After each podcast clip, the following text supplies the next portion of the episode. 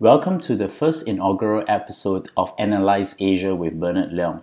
And um, this is Bernard Leong speaking here. Yes, you may not know who I am. Um, in a day, I actually work as a corporate employee, and in the evening, I actually connect people around the Southeast Asia entrepreneurial ecosystem. But what I want to do was actually to set up this little media project called Analyze Asia, where I will interview the thought leaders and people who actually read, brief, and even write about digital and their insights about this part of the world. So, on my first inaugural episode, um, I'm very honored. Actually, I've been conversing with him over Twitter, and uh, we actually, I think, debated with different people from I think uh, Ben Thompson, Ben Benedict Evans, and even Mark and Marc Andreessen on Twitter before. And his name is Sameer Singh, and he's the author of techthoughts.net. Hi, Sameer. Hi, Bernard. How are you doing? I'm fine, and I think this is our first conversation was actually all on Twitter, and we had uh, never yeah, met. Actually, it was. Yeah, yeah. Uh, uh, I was actually glad to interface with someone who's based in Asia and understands the Asian market. So I think this project is uh, uh, it's much needed. I would say. Yeah, and I think it's also that um, we kind of more on the ground and we sort of be able to tell a little, tell the audience out there a little bit more about what we really do. So yeah. I kind of sort of wanted to check in with you. What got you started with uh, your site techthoughts.net? So uh, it actually started with I was working in the investment banking industry that dealt with the technology sector, but uh, India as a technology market tends to lag behind uh, certain other more advanced markets by a couple of couple couple of years. So I started tracking the uh, the more emerging aspects of the industry, and I kind of uh, I needed an outlet for my thoughts, a scrapbook, so to speak. So uh, one of my friends suggested that uh, I should start writing about it, and I did, and then it started.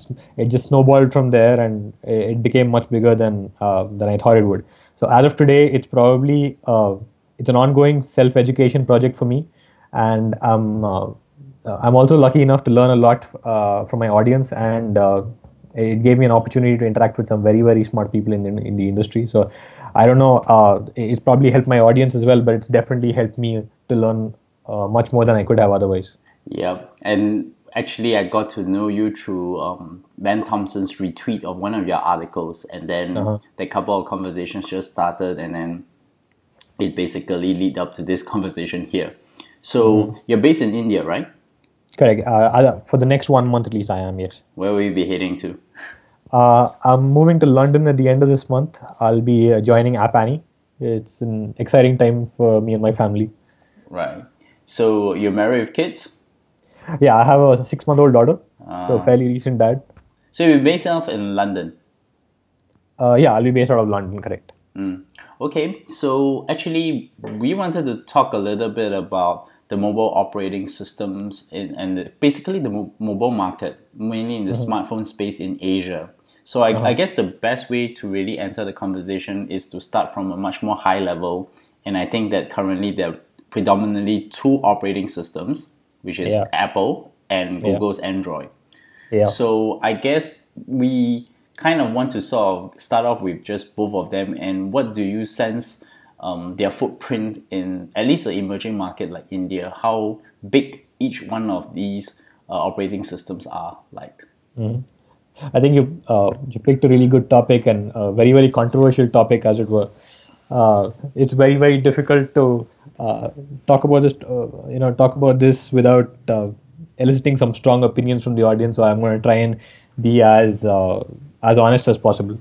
Mm. So uh, I, would say in Asia specifically differs from uh, the rest of the world when it comes. I mean, we have a dual OS uh, situation practically in every region of the world, but in Asia specifically, I think it's a little bit unique because uh, Asia is the only market where you can truly say that Apple is really the luxury manufacturer. Right? They, as you said last time, that they are the Louis Vuitton uh, of Asia, uh, and, and, and I think that's uh, partly because of the pricing structure. I, I know you can shed a lot more light on, on China, but if I if I'm to use India as an example, uh, a consumer who buys a product at one thousand dollars is probably different from a consumer who buys the same product at two hundred dollars, right? Mm. And so I, I, think Apple has occupied that uh, niche, uh, very luxury, st- status-oriented uh, uh, market in Asia, and especially in India.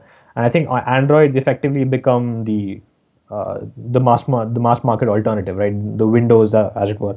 Um, the the PC and the uh, mobile spaces are some. There's a lot of similarities between them, but there's also uh, a difference of scale where. Uh, as a minority OS, you could still have hundreds of millions of users. Where in the PC space, that wasn't exactly uh, it wasn't really the case. So uh, you- you've got a situation where the Android OS has scores of OEMs, and those OEMs are uh, at the high end and at the low end, it, the markets become incredibly competitive, and it's effectively uh, sort of marginalized all uh, all the other OSs apart from Apple that occupies a niche high end. But how is the Android frag- fragmentation like? I mean, in in China, it's very common that you see across that you know the Android versions actually vary very Correct, yeah. very widely, and um, whereas the iOS the fragmentation is very minimal. In fact, I think in the last WWDC is when, or even the even backdates it to the uh, one of those keynotes is something like ever since they launched, they had something like about ninety over percent conversion. Yeah, yeah. How do you So- see the fragmentation like in India? Uh, I, I'd split it into two parts when we talk about fragmentation, right? One is hardware fragmentation, one is software. Uh, China specifically is, a, is probably a different example because uh, because of the problem with Google services there. So you have uh, you have AOSP running there, but you have multiple different apps. So it's ecosystem fragmentation more than anything else in China. That's right. In, in, in India, that problem doesn't really exist. So you have uh, you effectively have Google Play services that are uh, that dominate the region in, in terms of an ecosystem. But uh, when you look at software fragmentation, what's kind of happened over the last couple of years is that uh, so I, we, we've seen various splits of Android versions, right? You'd have only like 20 or 30 percent of people on the latest version of Android, but more and more, I think Google's sort of drawn away the core APIs of the operating system into Google Play services, which support a much wider range of uh, OS versions. So I think as of today, you might have only uh, 20 or 30 percent that support uh, Jelly Bean or KitKat or whatever, but you have 99 percent of devices that support Google Play services. So I think software fragmentation has become less of an issue.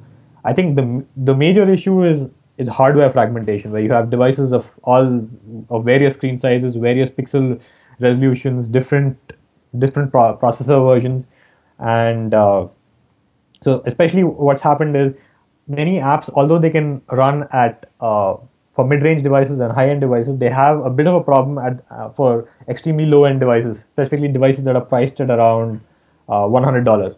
So I think that's kind of what Google's trying to accomplish with Android One. They're trying to bring in a quality benchmark at the low end to kind of deal with the hardware fragmentation issue a little bit, and uh, that might have the indirect effect of also increasing competition. But uh, that's probably an uh, happy coincidence from their perspective. I think this is probably interesting because um, just the last couple of days, Firefox operating system, I can I guess is one of the what I call the smaller players, which also includes BlackBerry and Yeah. Windows Phone. Yeah. Where do you see the Firefox thirty-three dollars phone sits with against say something like an Android one? Because it's within that Android one is something to hit within the hundred dollars market. Correct. itself. Yeah. yeah. Uh, It's interesting actually. I was very bullish about the Firefox OS about 12 to 18 months ago because back then uh, Android still hadn't hit the hundred dollar price price range. They were still at about 200 dollars. Uh, I think what's happening is uh, Android's going down market very very aggressively now. So uh, today Firefox OS doesn't really have much of an ecosystem. Their $33 phones are effectively targeted at feature phone users who will by and large use these devices as feature phones. So even though you might have some buyers, you definitely will have buyers at that price point. You might not necessarily create ecosystem loyalty. So then when they upgrade, they might not necessarily upgrade to another Firefox OS phone. That's right. Which which makes me wonder, you see, because I guess of operating system was um, Firefox represents, I think, the closest to when a particular app, mobile application is not dependent on the operating system itself. Or let me Yeah, paraphrase yeah. that. And actually, I've been writing a lot in this whole space of native versus web apps. Uh-huh, So the yeah. native apps is actually the application that um, basically built on top of the platform itself Yeah. Yeah. Whereas the web app is basically something that you can load it off from the browser. I mean, the Yeah. ideal world is that most devel- developers don't want to give that 30% to the that to stay to the platform rather than to be able to get a 100%. But mm-hmm. currently, the native apps are winning because Apple and Google have locked in the developers within the ecosystem itself. Correct. Yeah. So I guess it, it if Firefox OS doesn't exist, would we be would would there still be a? I think the world is it going to go back, go into the world of native applications, or we have to wait for a while to get some form of disruptive technology that will take us into the web application system. It's a little bit like the the internet in the 1990s, basically before Google turned up. Yeah, yeah, I think that's uh, kind of what we're seeing. Right? That although there might be just one difference, and that's of unified distribution. So back in the days of the internet, it was effectively the wild west, right? You'd like you'd go to Yahoo to try and find a web page, but you'd have to know what you were looking for. And now what's happened is app stores have sort of uh, become curators, uh, uh, so to speak, of uh, of mobile apps. Uh, now, even though now again, what's happened is that I think that model worked for a little bit of time, but now with the amount of apps exploding, it's still difficult to find uh, what you're looking for. So we might need a new model, or uh, I don't. I'm not sure if this is going to be built on top of app stores or if it will be a parallel model entirely. Maybe we need something that uh, that's similar to a page rank for apps. That's right. I think there are, there, are, three conditions that you need to satisfy. One is the so-called the search and discovery piece, which you clearly talk about the page rank for apps. Yeah. The second piece is actually the payment piece, where Oh, absolutely, yeah. it's like the having the PayPal equivalent, but on a mobile browser. Yeah. It has to be as seamless as somehow you can actually plug and play within that that system itself. Yeah. And the third is probably the ability to process the developer's needs that doesn't make it beholden to that particular platform. And that one is the hardest to do. Yeah, and uh, uh, it's kind of hardest because of the motivations, right? If you're a platform owner and you want to incentivize developers to build HTML5 apps, you kind of want to create some sort of tie into your platform. Otherwise, you don't really have a motivation to do anything. Correct. So so so so that's where the catch twenty two happens Yeah. for most Yeah. developers. And I think that that's also the problem why Windows, despite having a very good UI, very good UX, is unable to Yeah. attract developers because the network effect is just so large that they have to Correct, overcome that threshold of activating developers for them. Correct, yeah, and we've already learned that. I think uh, Microsoft tried to uh, attract developers by putting out cash prizes and you know financial incentives, but that doesn't really work. That doesn't incentivize developers to create apps for engagement or try and attract a large user base. All it does is incentivize them to put an app on the App Store. and I'm not sure that's the right motivation.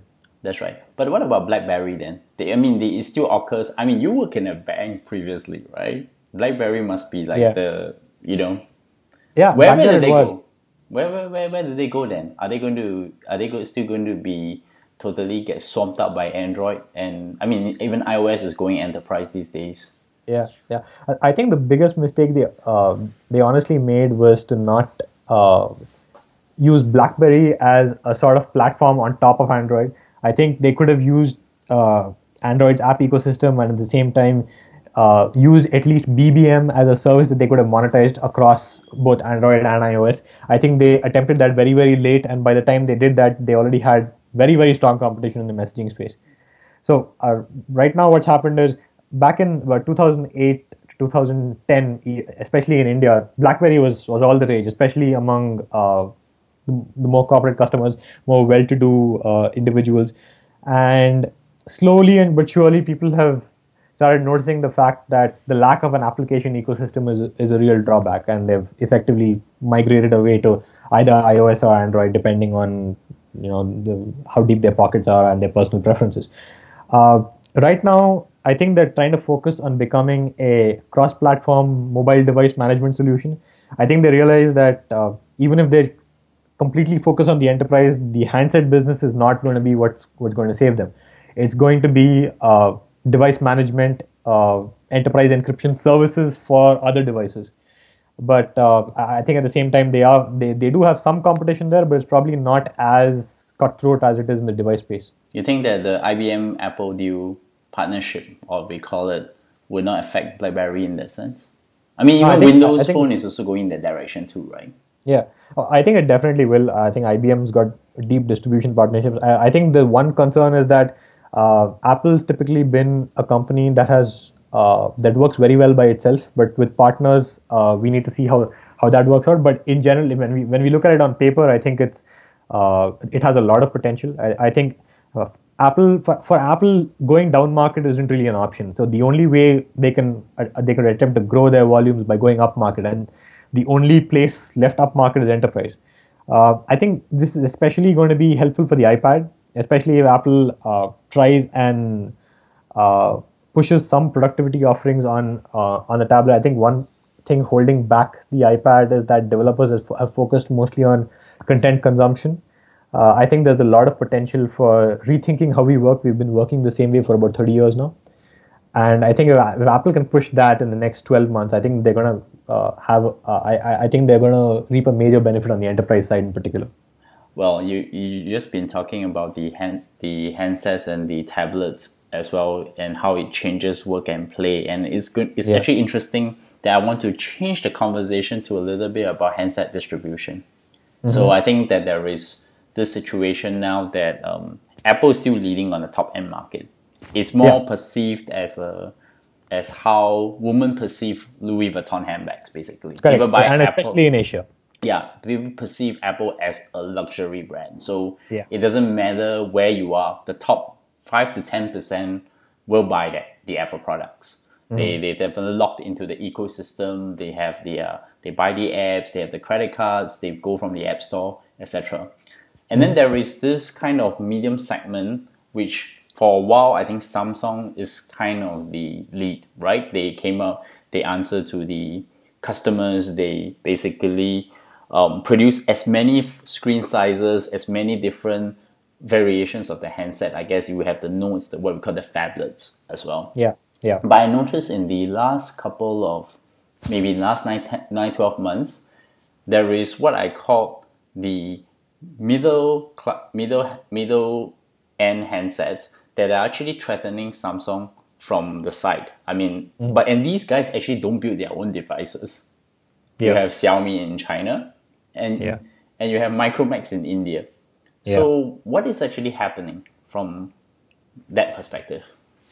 So I look at the market in terms of both usage and uh, uh, and pricing, right? So right, what's happened is Apple effectively started pricing their phones right at the top of the market, and they've sort of they went down market a little bit, but it, it was mostly older devices. So let's say they're at five hundred dollars to one thousand dollars, and you had Samsung that started out at around six hundred to uh, to one thousand dollars, and they started moving down to about two hundred dollars. So right. Samsung is more diversified on price than, than Apple is.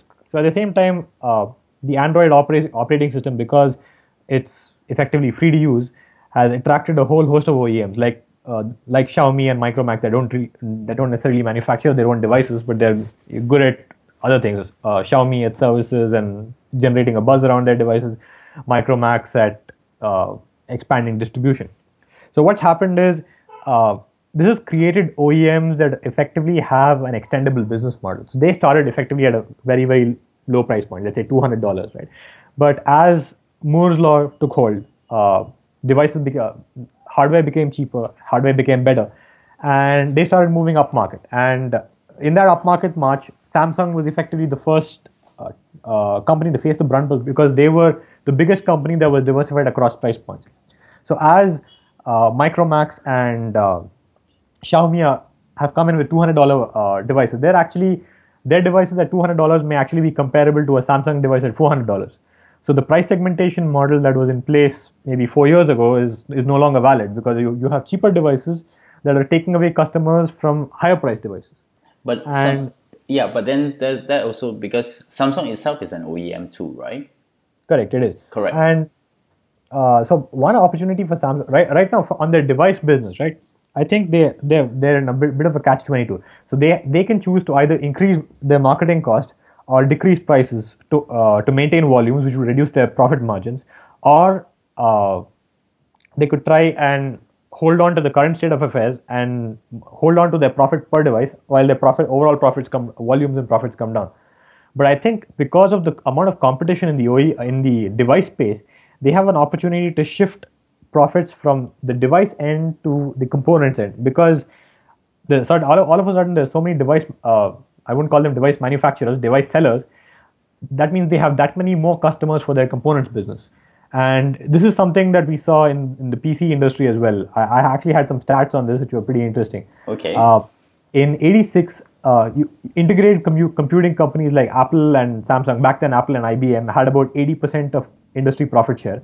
And suppliers of components and, so- and software had about 20%. Five years later, the integrated computing companies saw their profits drop to one quarter of what, what they were, and the profits of suppliers doubled.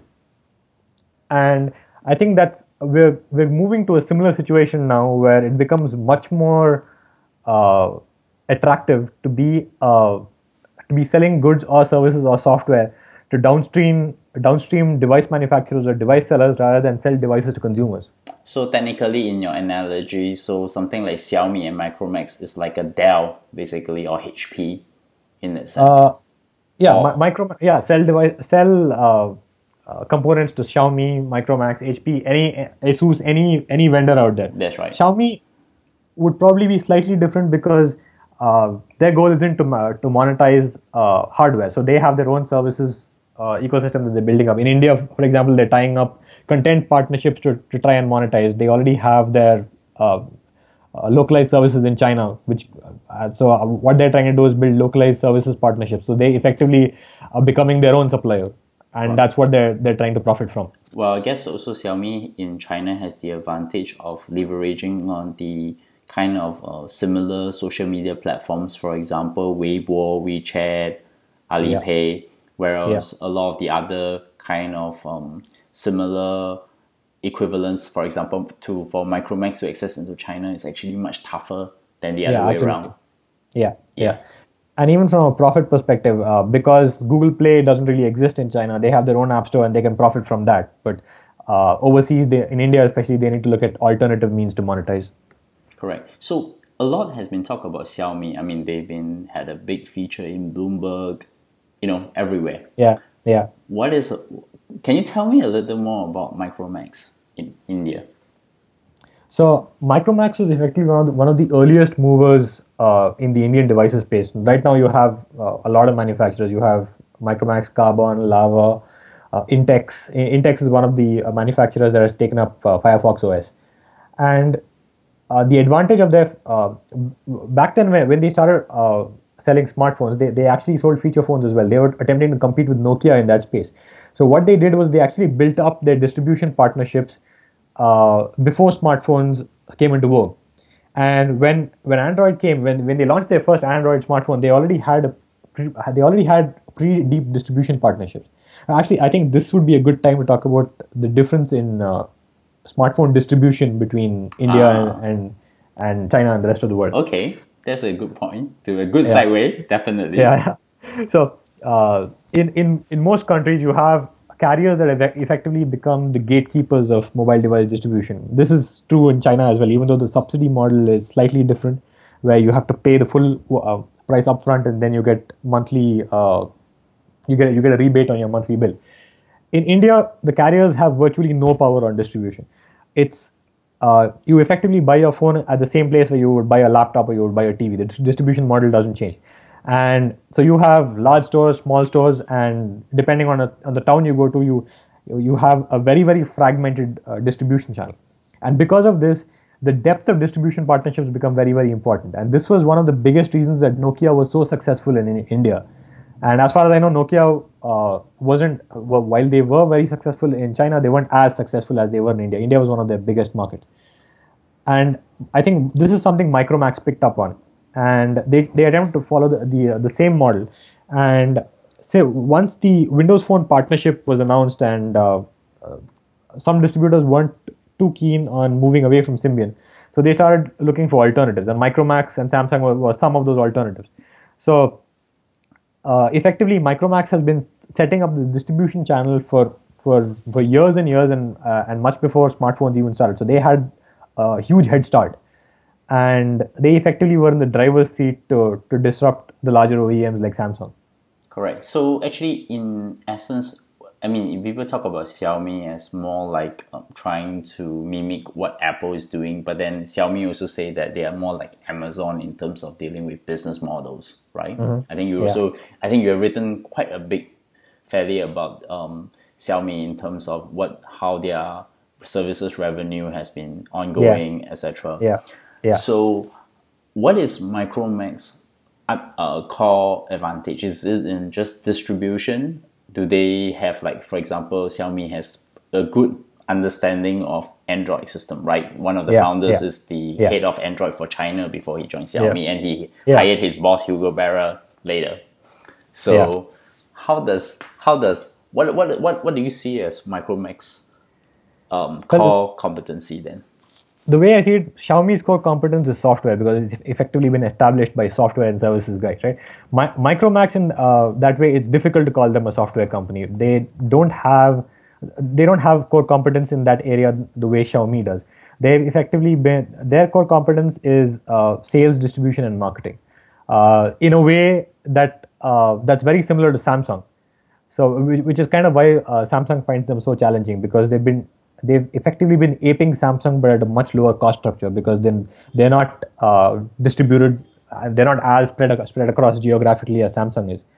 So that I think that's what I'd say. They've they've been trying to ape Samsung and Nokia for the for the longest time. So their uh, core strength is in marketing and in establishing deep partnerships with distributors they've been trying something on services and advertising, but uh, you know when a when a company that's whose core competence is not software is trying to get into software, you can tell, right? So I think Samsung, Micromax finds itself in in that situation right now. Isn't that the same situation that happened to Samsung where they tried to do their Tizen operating system Correct, and they yeah. just couldn't get it to work? Correct. Yeah, and, and uh, I I think even if you do hire software people from abroad, it's it's not that difficult to hire as long as you have the funds for it. You can always uh, hire, and you can put together a software stack. You can put together APK compatibility, but what you can't do is try and copy Google Google services APIs that aren't available to you as an external software stack. And uh, I think that uh, Samsung has found that very difficult. I, I know they've uh, these companies have been talking to CyanogenMod for getting access to another software stack, but I don't think that solves the problem either. Uh, I think it's uh, Android's effectively an ecosystem play, and it's it's virtually impossible to recreate an ecosystem this way, this far down the road, until you have a new input paradigm. But Samsung is now currently under siege. I mean, everybody, you know, two, three years ago were all predicting that Apple will be slaughtered by Samsung, HTCs, and, you know, whichever the players. I mean, but the world has shifted two, three years later, and what you're seeing is Apple is just sitting right on the top, and then Samsung is right in the middle, but it gets taken onslaught from the from Micromax and Xiaomi from the other direction. So yeah, I think what what's happening is goes back to the extendable business model, right? So you have low end OEMs that are able to extend their business model upmarket because they can do what the higher end OEMs can do f- for cheaper. And I think Samsung is effectively the first company in the way because they're diversified across price points. Apple, I think, especially in Asia, sits right at the top, so they can't be touched there. But in the West, uh, as the subsidy model keeps changing, there's still some effect to be had there. But I think that will happen a little later because they're further up market than Samsung is. That's right. But I think Samsung is also directly challenging them in the US market for that high end for that high end base as well. So Yeah, that's an interesting battle in the US market, right? Because I think that's one market that's completely dominated by carriers.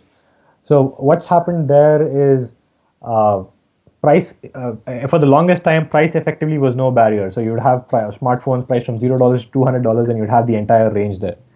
And it, it so you basically wouldn't there, there was no price quality trade off. It was just quality. Okay, this this works well for me, so I so I picked this device. But I think uh, what T-Mobile is doing there with shifting the price, uh, the subsidy model over to a, uh, a financing model, and AT&T is moving there as well. That's having a bit of an impact on uh, on high-end devices. I think uh, there aren't too many sources that give regional-wise uh, smartphone breakdown, but I think Kantar is one, and I think uh, high-end OEMs have uh, suffered there a little bit. so where do you think Samsung is going to position itself or should it actually at some point end up should it protect what it has in the smartphone market or should it, you know, just um focus on a certain category, whether it's high end, medium end, low end. I mean, the OEM side, I think they they, they I think they Yeah. are not dead yet. They are not dead in the water. Oh yeah, I- I, don't think I don't think Samsung is going to be dead in the water at, uh, anytime in the near future. It's just uh, i it's just a slow decline. Uh, I, I don't think they have they really have a shot at retaining much of their their low end portfolios portfolio. So right now, I think they should be looking at mid range and, and especially high end where the brand still carries some cachet. If not, it doesn't carry as much of a cachet as Apple as an Apple maybe, but it carries some cachet. Uh, I think what they should do is try and defend their portfolio the best the best they can without trying to resort to price wars or uh, going crazy with their marketing spend, and at the same time uh, try and try and expand uh, their components business, their display business. They, I think they still have one of the best display uh, displays on the market, right. and uh, I, I think that's that's a major uh, that that could be a, a much larger profit driver down the line. Uh, but right now, I, I'm not sure there's there's much they can do except seed the the low end space. At the high end, I think they should try and uh, target the enterprise market, especially in Asia. I think there's some potential for for them to do that. Uh, Actually, they did that earlier than Apple. So there, there was, I think, about two years ago, they started this whole chain of ads about being Yeah, enterprise friendly. yeah, right. and the lockdown Knox, right? KNOX, I think that was called. Correct. Yep. Yeah, yeah, I, th- I think that's that still has some some potential because they're not going to see low end competition in the enterprise space. They're effectively going going against Apple, and at least in in Asia, uh, I'm not sure how much traction Apple has in the enterprise space. So I think that's that's still they're effectively going against BlackBerry. So I, I think that's still an area they can uh, they can target. It's also because Samsung is predominantly a consumer electronics company that is very similar in character to what was Sony in Japan many, many years ago, right? That's true. Yeah. But but but let me let me just drive back a bit on Samsung. Maybe I, I can expand a little bit because I spent some time reading about um, the company's ethos and etc. And and one of the interesting things about Samsung, um, the reason why they became so prominent was that their strategy has always been they manufactured a critical component of a particular device that they follow. So they Yeah. started first with I think refrigerators and they basically do the very important cooling unit.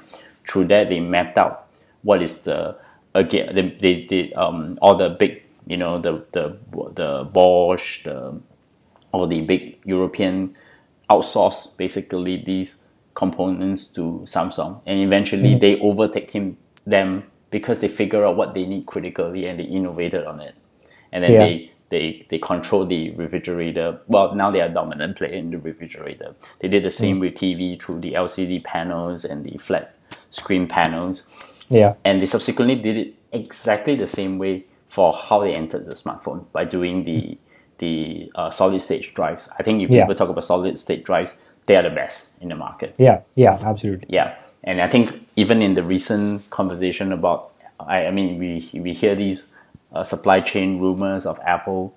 Even Apple still have to go back to them for Yeah. more of those ch- chips, right? And, and Yeah. that's how they actually entry. But but but surprisingly, for this for this smartphone market, it's becoming a little bit more complicated for them as compared to refrigerators and TV screens. Yeah. So I wondered, like, can they use this kind of um, strategy again in in in what's going to come next? Because this is kind of the counter example for the first time, right? Yeah, I, I actually think they I actually think they can. Uh, for Apple as, as well, new product categories are, are kind of a panacea for a slowing market elsewhere, right? But um, it's a very interesting point to bring up because because Samsung isn't the only company to do this, and uh, it's not it's not the only industry in which this has happened.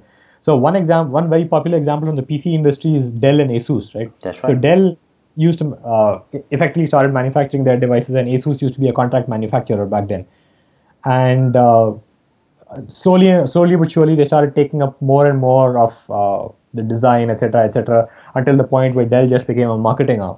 And by that time asus had learned enough where they entered the market themselves and started eating away at dell's market. And htc followed uh, somewhat similar path. They were an odm and then they moved into moved downstream into building their own devices so we've seen this over and over again, and, and we've seen it right from the days of the original PC to the mobile industry. So I don't see any reason why it can't continue. There will obviously be a lag between the innovator and the fast follower, which in this case Samsung would would end up being. And uh, obviously the, the the first variant of the fast follower will never be as good as the early innovator's product. But because of Moore's law and because of the pace of uh, improvement of technology over over the years, they can catch up. And uh, and, and that's uh, and uh, although some people might might find fault with it, it's a valid strategy and it's and it's worked well in the past and it will it will probably work well in the future as well. Mm. What do you see um, Xiaomi's entry to India market look like then? Uh, it's actually a very uh, interesting uh, uh view because uh, Indian consumers have never had a great view on, on on Chinese brands, right? And I think Xiaomi was the first company to really build up that much of a buzz. Uh, so we've seen a supply demand imbalance of about 10 times. So there's about, uh, I think they've been selling them uh, on weekly flash sales of about 20,000 units, and there's periodically there have been period registrations of about 200,000 to 350,000 depending on, on the week. And uh, they've had absolutely no problem selling their devices, but there's a bit of a risk there as well. So I think there's uh, that some consumers may be getting a bit disillusioned at not being able to uh, get access to a phone in a timely manner. And they might be defecting to uh, competitors. So that might be maybe one small thing to watch out for. But broadly speaking i think they've they've been very successful. I, they're supposed to be launching their uh, uh redmi uh, tomorrow if i'm not wrong. And that's going to be priced at about 100, 100 to 120 dollars. Yep. And i think the supply for that is uh, a little bit more than it was for for the 3, but uh, still a, a, little bit on the lower side. Yeah, basically when the Redmi came out in Singapore, it was sold out almost I think less than minutes, basically. Yeah, and I think the same thing is happening here. So uh, I mean, uh, Flip, Flipkart, the distributors followed um, an interesting way of calculating sellouts, but they've effectively been sold out in a couple of seconds every time. Yeah, I, I, I guess the, the question is they are their approach in terms of doing it using e-commerce i mean the way how they distribute is also very unique as well which i think yeah, a lot of people yeah. under underestimated it as well from yeah, from from that viewpoint. So I, I, I, guess i guess what what do you what do you think in the next sort of um, six months six to nine months kind of view in the smartphone? You're going to see micromax is going to try to dominate India because they have the distribution. I think Xiaomi yeah, will more yeah. be like an entry player. Yeah, and hoping that they will get most likely they will eat Samsung's market share, and Samsung will be hit. They're already being hit in China. They're going to be hit in India. Yeah. And Southeast Asia. They, I mean, Xiaomi is already entered in. Then I think, do you see Micromax going to Southeast Asia? Then uh, they have been looking abroad. I'm not so sure if they're going to Southeast Asia, but I, I uh, they might be. But I know they're looking at markets like Brazil and, and West and West Africa, for example. Effectively, they're looking at underpenetrated markets where they can be one of the first movers and where they where they can establish their distribution advantage again. Right. So so so it's, it's a little bit the the Brazil is now like the next market for them. Yeah. To yeah. look at Brazil and, and Africa. Africa in, in particular, I think it's, it's at a very very early stage probably where India was uh, three to four years ago. So I, I, think that they can effectively replicate their uh, their their game plan in India right there. Right. So I guess the, the, the question mark then becomes becomes whether Xiaomi will go after those markets or they will just focus on all the kind of um, emerging markets. So I think Xiaomi has uh, their advantages and disadvantages are somewhat interrelated. So they ha- they hold a business model advantage over practically every OEM in the market because they don't want to monetize on, on hardware, right? That's right. But at this but at the same time, because they need to keep their cost structure really low, uh, so they can't they don't really do any expensive marketing, uh, which is why they rely on flash sales. Uh, a because they want to manufacture only in batches with no inventory to remove any notion of inventory costs, yes. and B because those flash sales generate their own buzz and they don't need to do additional marketing, which keeps their cost structure at a bare minimum. But this also means that you need to target users who are a uh, fairly net savvy so that they can uh, target them using uh, relatively free online portals and b that those users would be savvy enough to use whatever services they can put on those devices that they can monetize right? So that may not so that that would work very well on a flipkart kind of model where you would have uh, fairly uh, upmarket users that are coming in and buying these devices. But it might not work very well in tier 2 towns where people are going to their neighborhood store to buy buy a new smartphone which is where micromax still retains an advantage. And in markets like africa uh, I'm, I'm not too familiar with the, with the african market. I'm not sure about the e-commerce play there. But my guess is that uh, uh, the distribution pattern might be might skew towards uh, what um, what Micromax uh, sees as an advantage. Right, and and actually Brazil is an interesting market for Yeah. them as well. I think even Yeah. for their in e-commerce in Brazil is still not that developed. Yeah, Basically, yeah. that. So so in, in that way, I think Micromax benefits from being an early mover, and Xiaomi actually benefits from being a late mover in every market. Right. That's actually a very interesting view. That means who is going to actually so Micromax is better as an early early mover and Xiaomi is better as a late mover. Yeah, Ah, and then Samsung is like now in between places basically. correct. Yeah, and because they're going to be they're effectively going to going to have a target on their back no matter who's entering the market, whether it's Micromax or Xiaomi. Correct. And I think probably HTC was going to be, have a hard time too, I guess. They're Taiwanese Yeah. and and predominantly Yeah. they have a very small market. But one, one, one thing that I do feel very sad for HTC is that they do produce very good handsets. They actually do, yeah, and, and uh, I think that's why they were one of the most successful Android OEMs in about 2010, 2011 in the US market. That's so they really had the, the best devices, even though they because because I think their design team was really really strong. And since then, I think just the market dynamics have take, taken over because uh, devices have sort of become good enough where it's really hard to differentiate purely on the basis of design anymore. But if you look at the gadget reviews, people talk about the HTC One and the, you know, all devices that they do. They, it really is really probably the if it's after the Nexus series, I think probably it's between a HTC and a Xiaomi for me. I mean, Oh, absolutely. I do that for for a living, so Yeah, typically on that. Although I carry an iPhone, yeah. yeah. What about you? What what do you carry? Uh, I carry a Nexus 5 at the moment. Uh, uh, I I actually got it for free, so. but uh, I th- but I think that's an interesting point, right? Because HTC does make one of the best devices on the market, so it actually does appeal to the highest tiers of uh, users, and usually gadget reviewers are the highest tiers of the, of the market, right? That's right. But as you go down market, people don't care as much about design; they're more worried about is does this get the job done for me, and what does it cost? And at that at that point, HTC doesn't find itself to be as competitive as uh, some of the other manufacturers. You know that there is this this crazy thought that sometimes you know you may see someday that Apple might just acquire the HTC's team. They don't have to acquire HTC; they just just have to acquire the design team basically. Yeah, but uh, they might have to do it quick because I, I, hear there's uh, there's a lot of uh, uh, attrition going on there. Uh, there's manufacturers like OnePlus One that have been picking them up. Right. Yep. And and OnePlus One is actually a Chi- uh, is it a Taiwanese or Chinese OEM? Um, I, I thought it was Chinese. I'm not entirely Yeah, sure. it's Chinese one, Chinese OEM, right? They use cy- cyanogen mode basically. yeah, yeah, Yeah. So actually, we are just hitting the right time to end. So I might, Okay, okay. I think it's been a very good conversation, and I definitely have a lot more to chat with you. I think you write a lot about other topics too, right? Your website. Okay, just to help you to plug, is www.tech Uh, t e c h dash thoughts.net, right? tech-thoughts.net. hyphen dot thoughts. uh, Yeah. Yeah, we usually yeah. And and, and what and what do you usually write other than just about the mobile ecosystem, which I know you, you write a lot about. Yeah. So uh, my primary interest is uh, business models within the digital ecosystem at the moment. So what's happened is uh, uh, I kind of started writing the blog when uh, innovation was at its peak in the hardware uh, industry. So we, we were looking at the OS wars and and the OEM wars back then. But as hardware sort of become good enough, we've we've seen much more. Uh, the locus of innovation has kind of shifted to uh, the layer on top of existing platforms. So you have you've had messaging apps becoming uh, platforms in and, of, in and of themselves, and you've had uh, companies like Uber trying to build platforms on trying to build platforms connecting drivers and customers.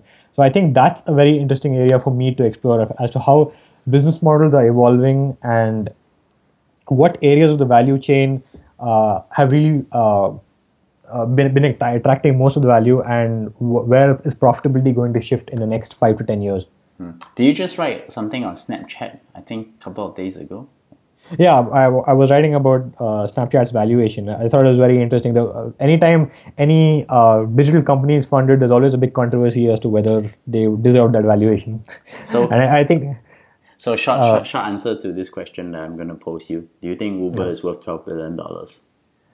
Uh, short answer would be uh, if they're going to be, be a platform that's going to expand beyond taxi services into logistics, then absolutely yes. But they are already doing that in the US. They just haven't done that in Asia. Yeah, I think uh, I think still they've still been testing it. They've just released the API and they have a select list of partners where, for for example, airways and and travel uh, online travel companies where you could also book an, an Uber cab.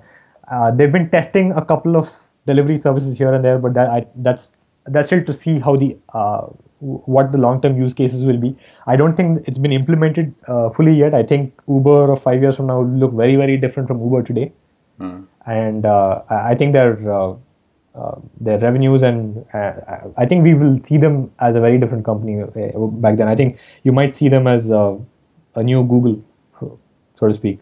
Right, or they will just pair up with Google. I mean, the, the, the ideal world everybody's been talking about is Uber plus self-driving cars from Google. That's why Google, I think, almost invested, I think, 320 million into Uber.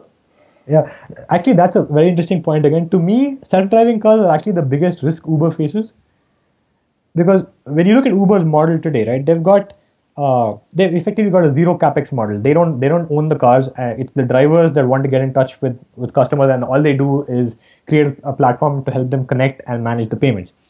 The moment you have self-driving cars, the drivers are out of the out of the equation entirely. At that point, does Uber need to buy and own the self-driving cars to run their network? In which case, does their business model work anymore? I'm not I'm not sure what the answer is, but I, I think that's an interesting question. Yeah, that is an interesting question. I mean, if they ever end up buying self-driving cars, means they will own their own fleet, right? Wouldn't Yeah, they be yeah. no different from a FedEx or UPS, basically? Exactly, yeah. Yeah so effectively, they'd be another taxi company at that point.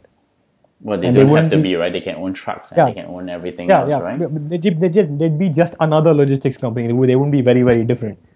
But in that sense, maybe Google Ventures' investment in Uber is a hedge against self-driving cars not working out. Ah, I didn't see it that way. I Yeah, didn't see it that way. Yeah, yeah. You, you, you're probably right. I think this is a very interesting, interesting point. I mean, uh, everybody sees it as complementary, but actually, it's not true. It's actually their own hedge against themselves and saying that what is self-driving cars don't work, basically. Yeah, because every time I hear about the Google X team talk about self-driving cars, they talk about a situation where car ownership isn't necessary, where you have self-driving cars just walking, going around the city, and you just flag one down and get into it. But uh, they've, they've obviously had a lot of problem with uh, problems with regulators because obviously regulators don't aren't as uh, aren't really early adopters, and and uh, it's always a bit of a problem to get their get them on board new technologies. But in case that's a hurdle that they that they can't can't overcome. Maybe Uber becomes that uh, logistics provider with cars spinning around around the city. That's a good point. So, where can we find you? I found you on Twitter. So, what's your Twitter ID? Uh, my Twitter handle is Sameer underscore Singh one seven. Unfortunately, uh, I have a very very common Indian name, so I, so I couldn't just use Sameer Singh, which is why I've had have had those numbers at the end. Right. So, 17 is just a special number to you, or? or it's is- my date of birth, it's, uh, so I figured it would be unique enough. Oh, I see. Okay. So, Sameer, thanks again for coming onto the show. And I think this will not be the first or the last. You will probably come even more. And I think we can talk about Uber, Snapchat in much more detail the next time round. Right. Absolutely, Bernard. Thank you for having me. I'd love to be back. Yep, this is Bernard Leong signing off. Um, if you want to come to the site, we have a site at a n a l y s e dot asia, and you can actually read my own columns at bernardleong.com, or you can always chit chat with me on Twitter at bleongcw. Um, actually, Sameer, once again, thank you, and thank you all for listening. Bye bye. Bye, Bernard.